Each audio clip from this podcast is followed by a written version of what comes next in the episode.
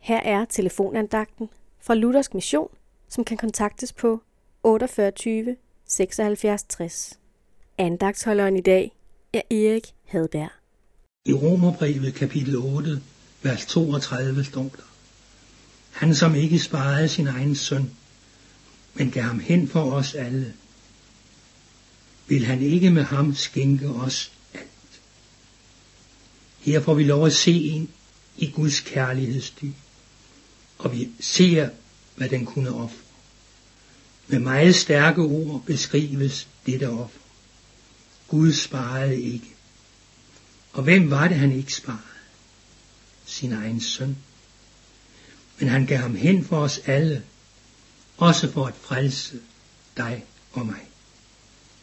Kan det sige stærkere, hvor højt Gud har elsket os? Dette er kun begyndelsen.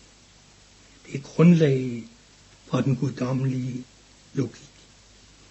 Han som bragte et så stort offer, vil han ikke med ham skænke os alt.